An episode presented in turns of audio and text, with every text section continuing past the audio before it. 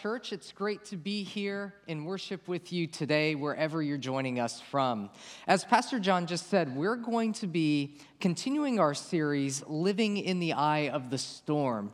And you know, Pastor John talked about storms of stress last week, and this week we're going to be talking about storms of doubt. And doubt is something that we experience to a degree every single day. And there are even seasons where our lives seem to be characterized by it. Heck, we're living in a season right now that I can only characterize as a season of doubt. You know, a global pandemic, an extremely contentious political season in a polarized society. All of those things certainly qualify. You know, depending on how the um, you know, depending on the election results this week, you may be feeling a great deal of doubt, um, perhaps even a little trepidation as we move forward. But today, what I want to do is I don't want to give you one more doubt to add to the list. You know, you can just turn on the news for that. What I want to do is I want to give you one doubt to set aside. That's what I want to share with you this morning. And to do that, we need to understand a few things. You know, as I was preparing the message earlier this week, it dawned on me as I was thinking about this sermon series, Living in the Eye of the Storm. Week one, we talk about stress. Today, week two, we talk about doubt. Next week, week three, we talk about failure. And here's what I realized that the storms of stress that we face can often lead to storms of doubt. And depending on how we handle those storms of doubt, that can lead us straight into storms of failure. Think about Peter on the night that Jesus was betrayed. That he was experiencing a lot of doubt over the events that were going on. Jesus had just been arrested, he was on trial. And he faced the very real possibility, the stress of the very real possibility that he would be put on a cross right next to Jesus. And so this storm of stress and storm of doubt led to a storm of failure when Peter denied ever knowing one of his closest friends, his master and his teacher. And so this movement from stress to doubt to failure, it's, it's very real. And we need, and that's why we're spending three weeks talking about it, because we're in a season of great doubt. You know, Max Lucado, in his book, In the Eye of the Storm, talks about something called doubt storms. Listen to how he defines this turbulent days when the enemy is too big, the task is too great, the future too bleak, and the answers too few. Do you feel that? You know, I, I find that I can relate to those words. And maybe you're in a doubt storm right now and you're trying to figure out a way to keep your head above water. Last week, Pastor John talked about Jesus' second most stressful day, his first, uh, first um, most stressful day being when he was put on trial and crucified. But we talked about his second most stressful day. And it started by hearing that his, his cousin and his friend, John the Baptist, had just been put to death by order of King Herod. Now, John was very special to Jesus, not just because he was family, not just because John was the forerunner of Jesus, but because John was one in whom God was working in incredibly powerful ways. But what you may not realize is that John the Baptist, this great example of faith, encountered his own storm of doubt. He encountered his own storm of doubt. And so, before we learn how to face doubt over stormy waters, John the Baptist can teach us three key truths about doubt. And the first is this John the Baptist teaches us that doubt emerges from your circumstances. If you have your sermon notes available or just a sheet of paper, jot that down. Doubt emerges from your circumstances. You know, as, as we well know from Jesus' own experience, when we step out boldly for God, when we live out the gospel life, it's not always going to be embraced by the people around us.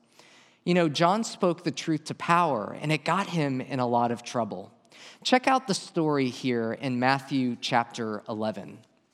It says, When John, who was in prison, heard about the deeds of the Messiah, he sent his disciples to Jesus to ask him, Are you the one who is to come, or should we expect someone else? So, the scripture here tells us that John was in prison. I could imagine that he was staring at the walls across from him, wondering if this was it, reflecting on every moment that had brought him to that place. And as he heard about what Jesus was doing in the world, what once had been a certainty for John became uncertain. If Jesus was the Messiah, wouldn't things be different? And so let me explain what was going on with John. And this is something that we all go through. Now imagine that the sum total of your life were lived behind a window. For the longest time, you could see very clearly out of that window and you knew exactly what you were looking at. And then all of a sudden, a rock comes. The window that was once so clear that you could see easily out of is now cracked and broken. What once was clear has now become indistinct, and doubt starts to creep in through those cracks. Take a look at this image here. Uh, you see that white blob there in the upper right corner? Take a moment to see if you can figure out what that is.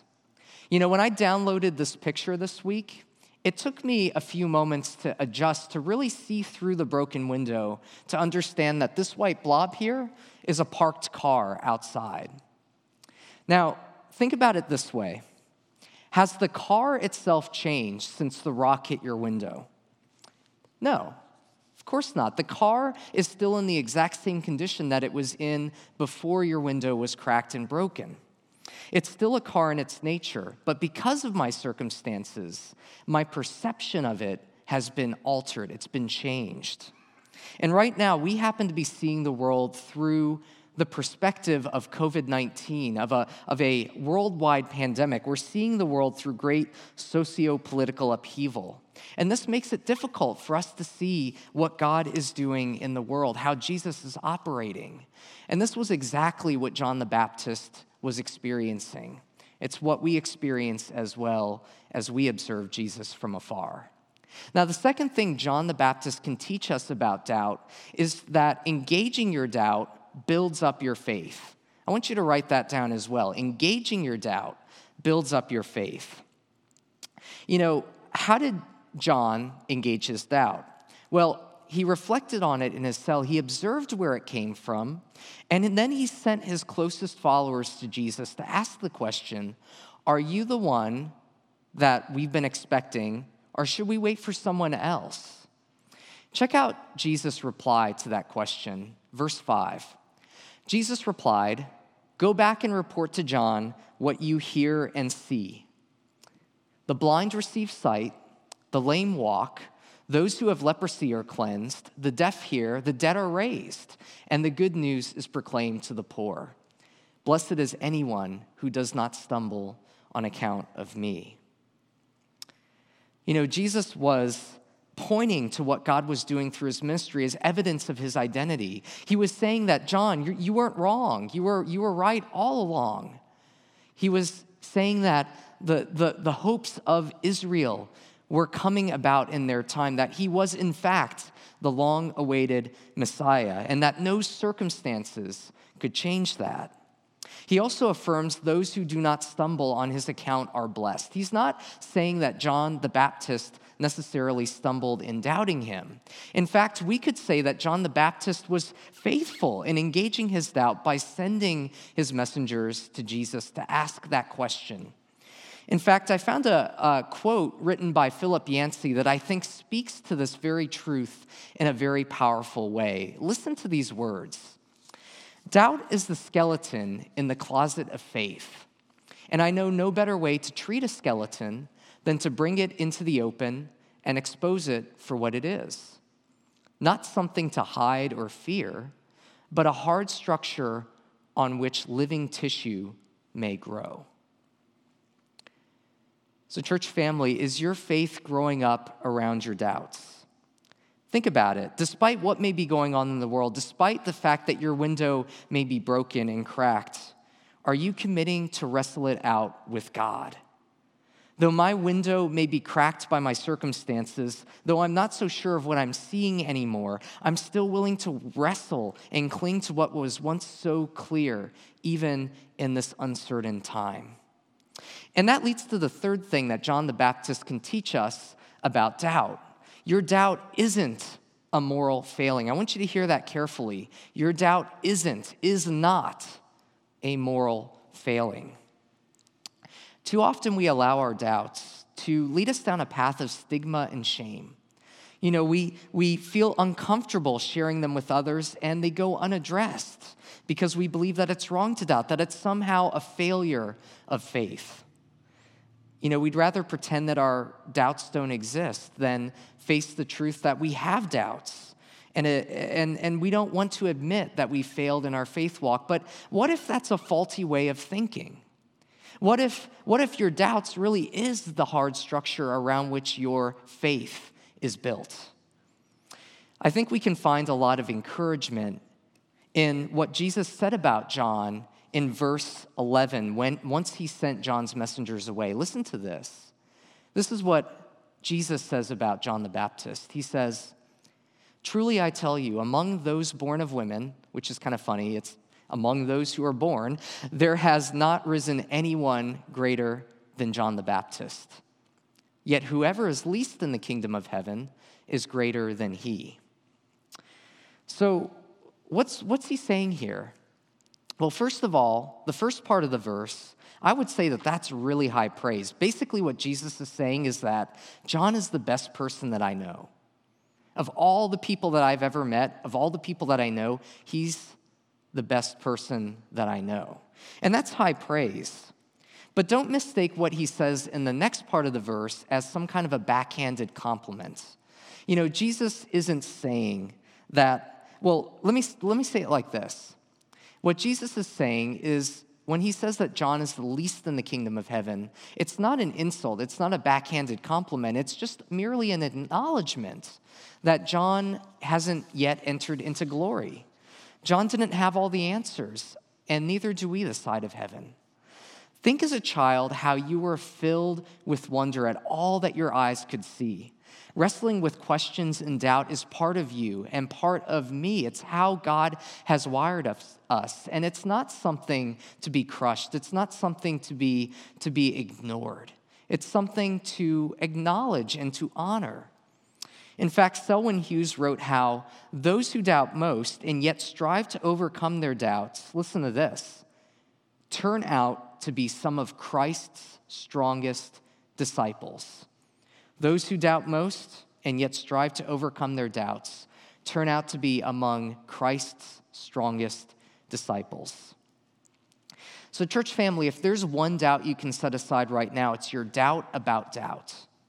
Don't let a false sense that your doubt is a moral failing stop you from engaging it and building up your faith around it. It's not a moral failing, it's part of the natural human experience that we have together. And my hope is that what we learn from John the Baptist should help us to face doubt over stormy waters. And that brings us back to Jesus' second most stressful day. You started hearing about it last week from Pastor John. And so it starts again with Jesus hearing about the death of John the Baptist, the very same person we were just talking about. He was killed by order of King Herod. And as if that wasn't stressful enough, Jesus, at that moment, Jesus' disciples picked that moment to return home from a successful ministry tour. And they're excited. They're sharing with Jesus everything that God had done through them but they, they don't come back alone. They come at the head of, practically at the head of an army. And so Jesus tells them, let's go off to a quiet place together. But they can't shake the crowds. And so after a while, Jesus has compassion on them. And then he brings about a great miracle. You know it as the feeding of the 5,000, and it's, it's one, of the, uh, one of the only miracles that's told in all four of the gospel accounts. It's a great story. And not a very bad way to end a stressful day, right? Well, wrong. A little known fact about the feeding of the 5,000 comes out in the Gospel of John, chapter 6, verse 15.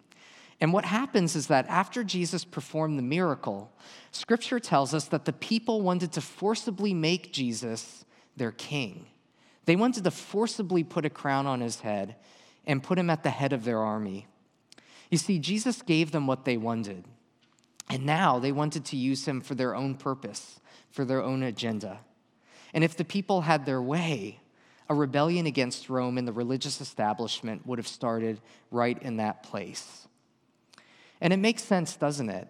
By nature, we tend to want to squash those who believe differently than we do, whether politically or spiritually.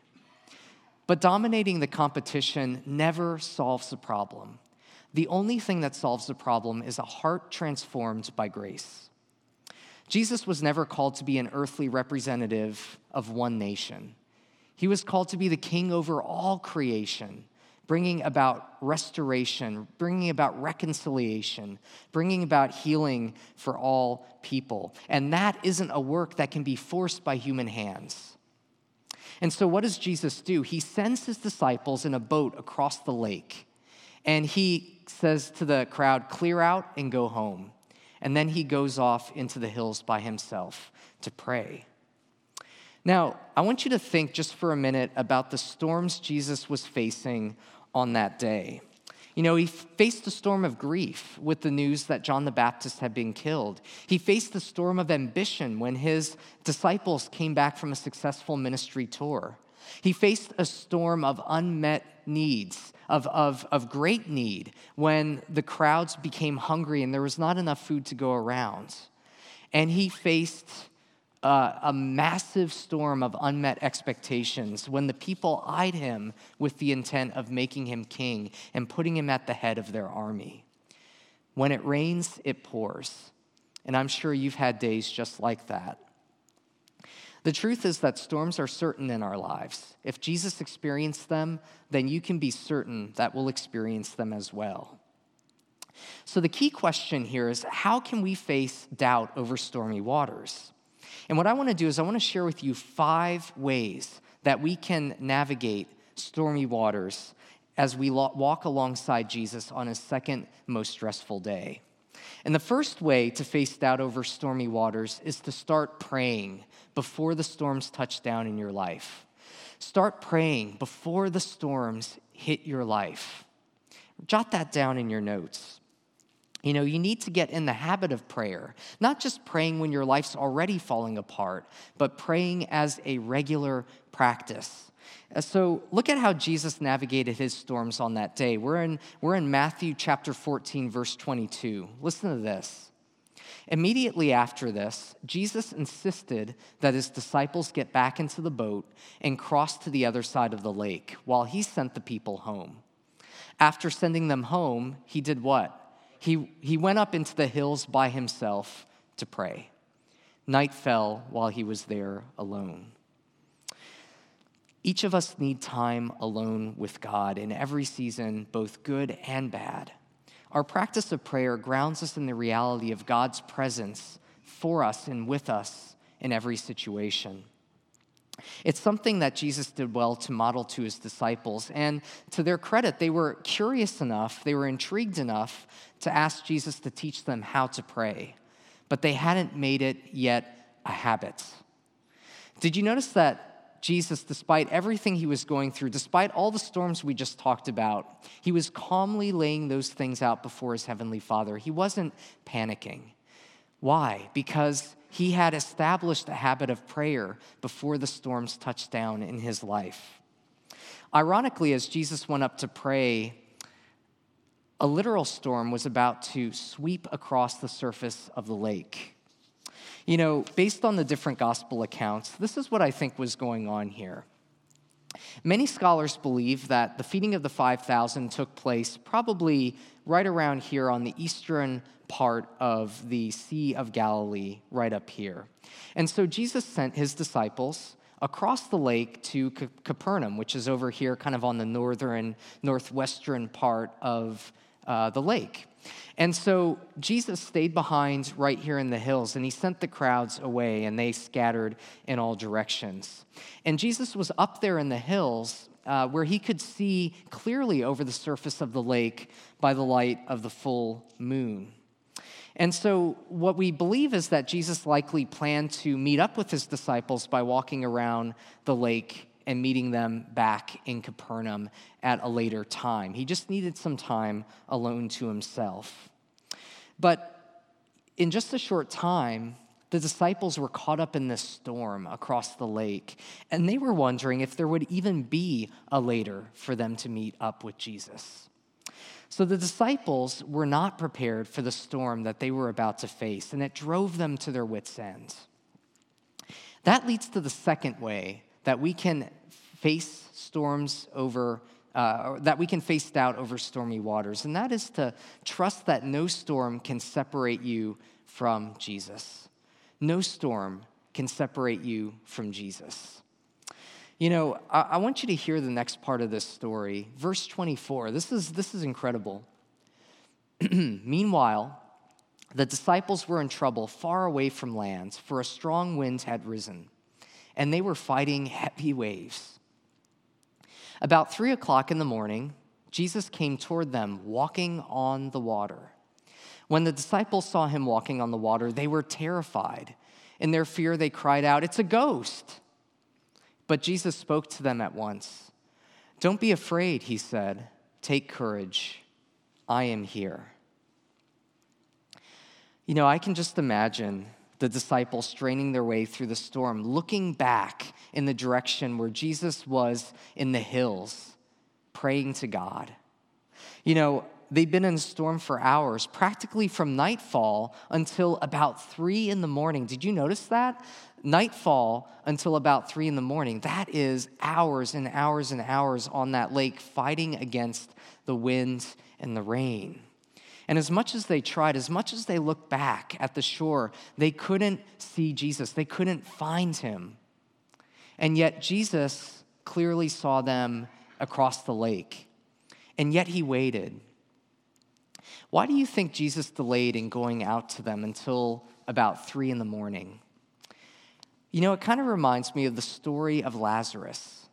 When Jesus received news that Lazarus was sick and that he was probably going to die, and yet he waited deliberately until after Lazarus had died to go to the home of Mary and Martha. It wasn't because Jesus didn't care, it wasn't because Jesus wanted to see his friends suffer. I think it was because Jesus knew the storm had something to teach his disciples about facing their doubts. And this brings us back to the example of the broken window from before. Just because your view is obscured, just because your window is cracked, doesn't mean the nature of what lies beyond it has changed in any way. We may feel that the storm separates us from God's promises, that we're all alone in the boat, struggling against the threatening and buffeting waves of our time. But that isn't the case. And because Jesus came in a way that they didn't expect, the disciples almost missed the answer to their prayers. So long as you've cultivated a habit of praying before the storm, encountering and living through the storms of life can help you to trust that no storm can separate you from Jesus. And here's the proof as Jesus comes walking up on the water in a way that strains our sense of reality of, of reality and maybe that's the point maybe from our limited perspective, reality as we know it isn't really reality with a capital R. By doing the impossible, Jesus gives us courage to believe the absurd that we have a God who walks with us in the midst of our storms.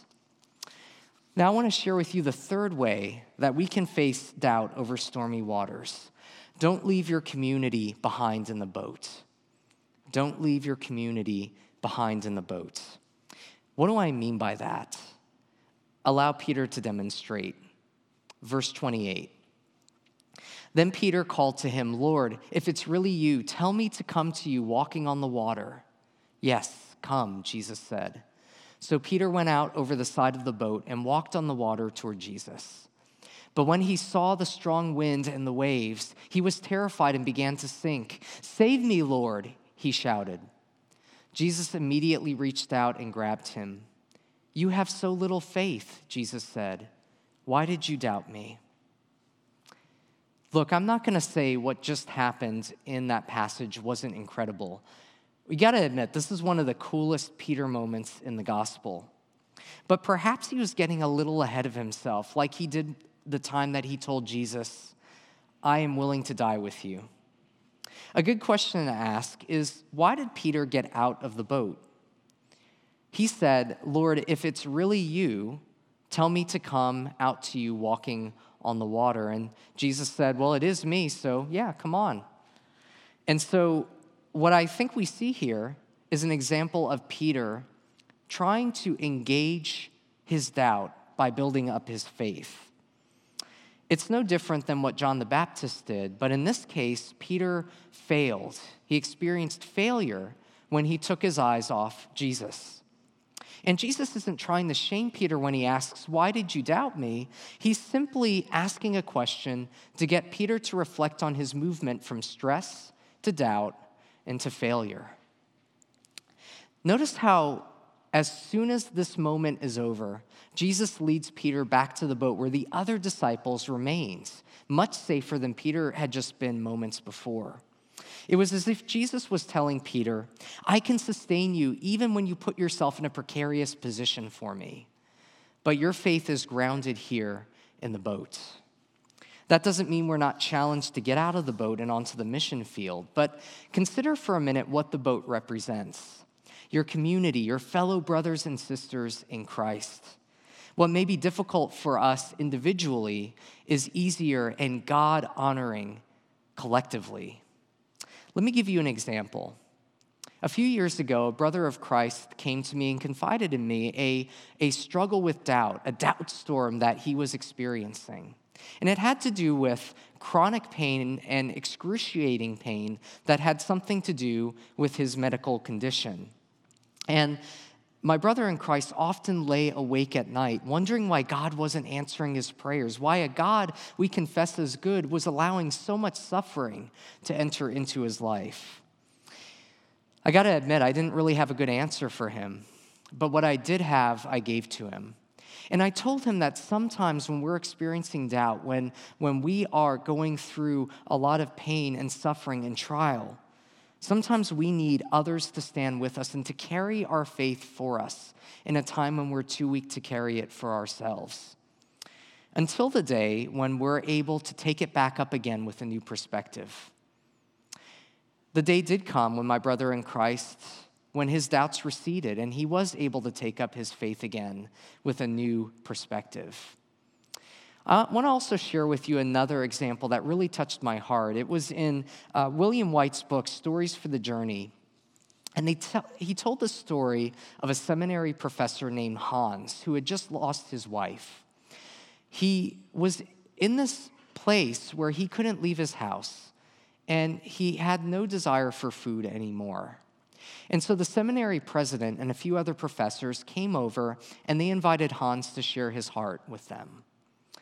And Hans heartbreakingly told them that I can't pray to God anymore. And not, I'm not even sure if God even exists. The seminary president listened quietly and then said, Well, then we will believe for you and we will pray for you.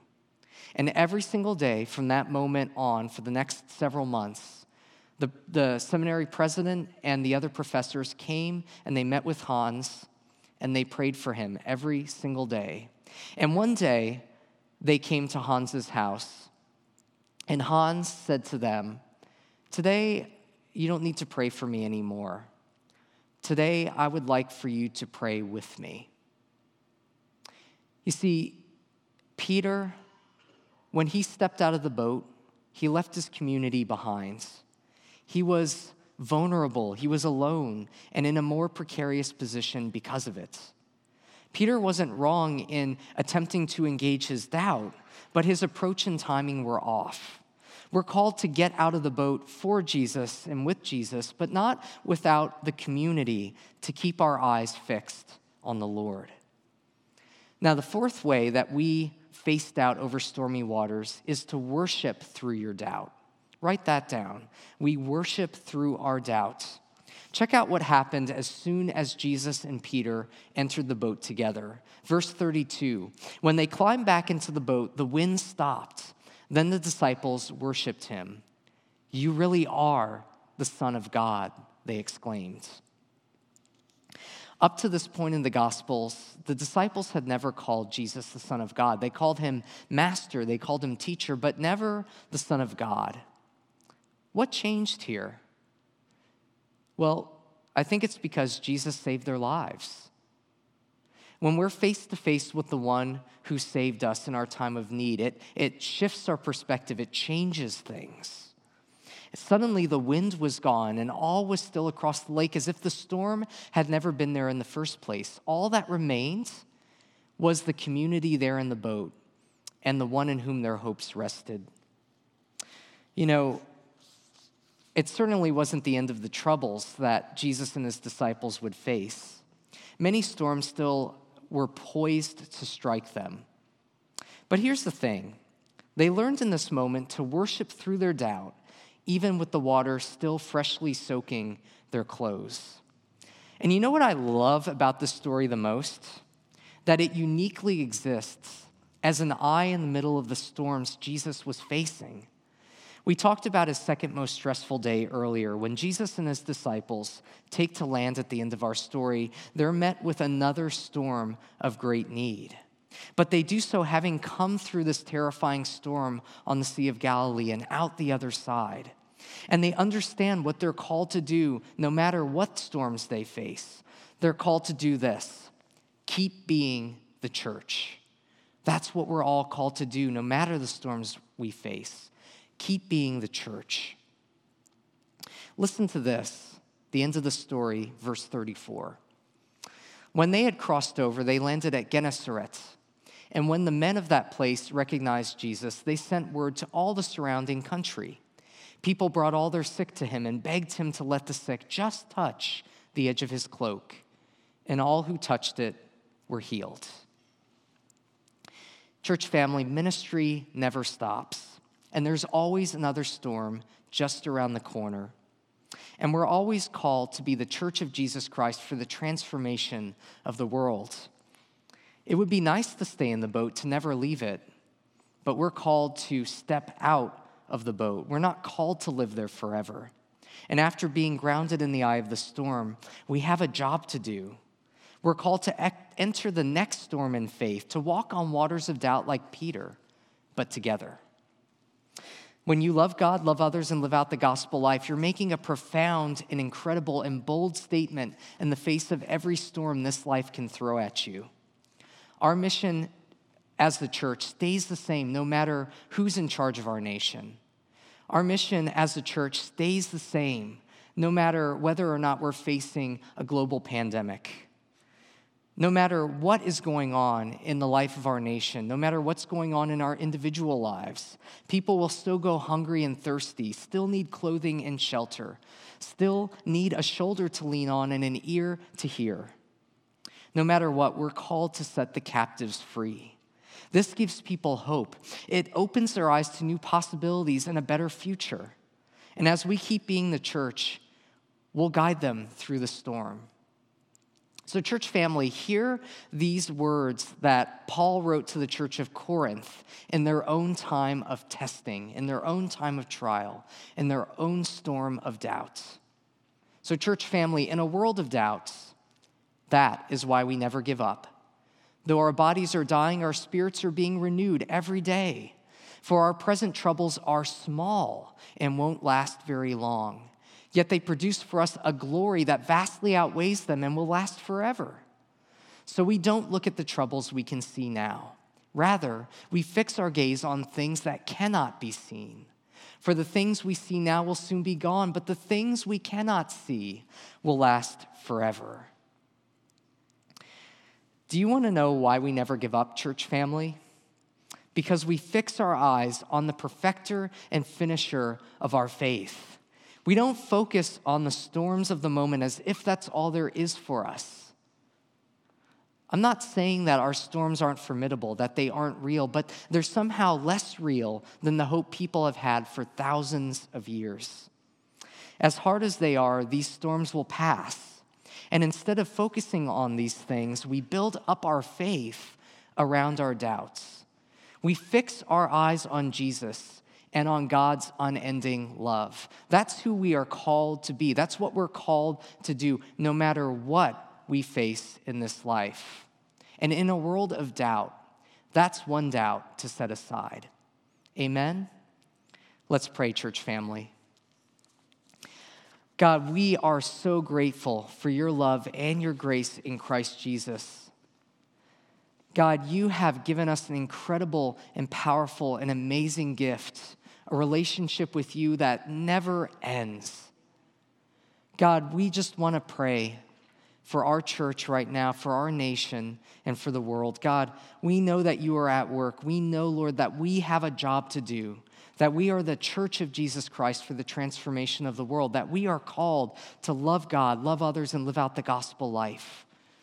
Lord, help us to understand that our doubts are not a shameful thing, that they're not a moral failing, and that we can build up our faith around our doubts if only we give them air, space to breathe, if only we have the conversations together. God, let us love one another by having those important conversations about our doubt.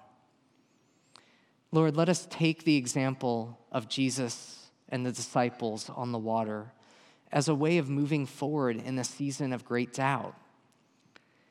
Lord, let us look to you, fix our eyes on you as we walk on those shifting, threatening, buffeting waves. Let us rem- be reminded that we are in the presence of the Almighty the one who is king over all creation, not one leader for one nation, but king over all creation. Your work cannot be rushed, it cannot be forced, but we can enter into it and we can be the church of Jesus Christ together, no matter what it is we face in this life.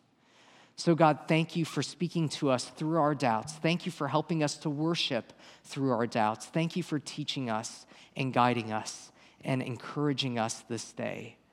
We thank you, Lord, for every good gift that comes from above. And we pray all of these things with gratitude and great expectation in the holy and awesome and powerful and amazing name of Jesus Christ. And all God's people say, Amen.